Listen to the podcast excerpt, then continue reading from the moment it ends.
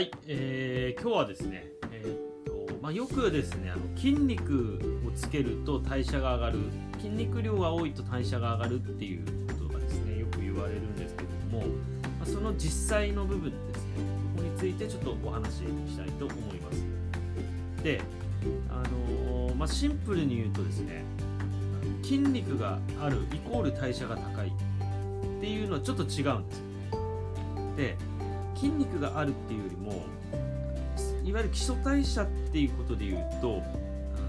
体重が多い方があの代謝っていうのは高いんですよ。ねで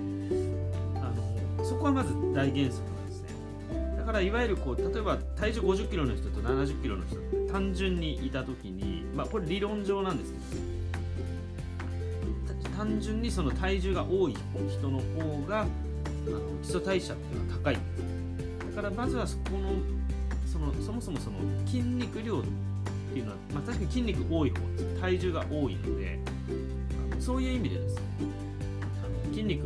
まあ、逆に言うとですね筋肉じゃなくてもその体重が多いっていうことだけで基礎代謝量っていうのはあの高い状態になるのでまあまあなんて言うんでしょうかね。ある意味あの筋肉が多いイコール体重が多いイコール基礎代謝が高いっていうことは言えるんですね。ただですねそれだけで考えるといわゆるその何て言うんですかね純粋に筋肉だけのせいかっていうとそういうわけではないんですよね、まあ、いわゆる肥満体の人もそれなりに基礎代謝っていうのは痩せてる人より代謝は高いんですよね。これなぜか体重が多いからなんですよね。でここをまず押さえて植えた上でですねさらにちょっと考えていきたいのが代謝っていうのはですねその筋肉の活動量が高ければ代謝は確かに上がるんですよね。なので、まあ、いわゆる筋肉があるだけではその必ずしもその代謝が高い基礎代謝とはま別にですね活動代謝の部分で上がると言い切れないところもあるんですで筋肉のその活動っていうところは一体何なのかっていうと筋肉っていうのはこう伸び縮みするバネのようなものなんですね。でこのバネがしっかりこう伸縮ですね。伸縮する活動ですね。そういうことがちゃんと行われてるかどうかっていうこれがすごくポイントになるんですね。だからいくらその筋肉量があってもですねそもそもその伸縮っていうその活動が十分働いてなければあのいわゆるそういう活動による代謝っていうところで言うと決して高いとは言えないんですね。重さそのものによっての基礎代謝っていうのは高い状態なんですけどそれってイコール痩せるってこととちょっとまたあの別個のことになるんですよね。でこの伸縮っていうところで考えるとあのむしろですねこの日常でもですね体の使い方でしっかりその伸縮を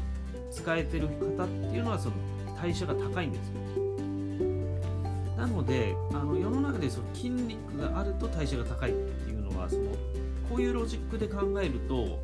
まあ、ちょっと何て言うんですかね必ずしも全否定はできないんですけどもちょっと違うんですよね。だからよくその筋トレして筋肉つければ代謝が上がるっていうのがストレートに、ね、当てはまるかっていうとちょっとやっぱりあの違ってくるんですよね、まあ、そこにですねトレーニングの疲労とかですね疲労の回復がうまくいくかとかって、まあ、ちょっとその別の要素も出てくるんですよね。体の機能としてあのうまく回ってるかっていうところが実際の代謝には影響してくるんですけど、まあ、筋肉だけで考えたとしても、まあ、今言ったようなところ筋肉あるイコール代謝高い。っていうのはちょっと違う、まあ、だからそのプロテイン飲んで筋肉を太らせる、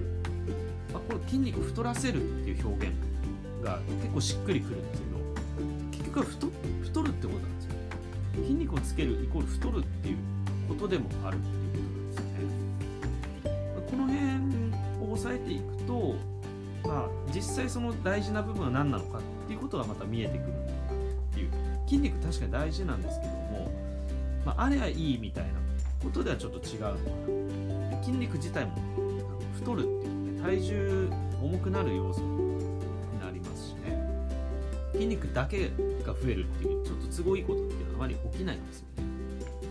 まこの辺がちょっとその筋肉と代謝に関するちょっとロジックとして押さえておいてほしいなっていうところになりますね。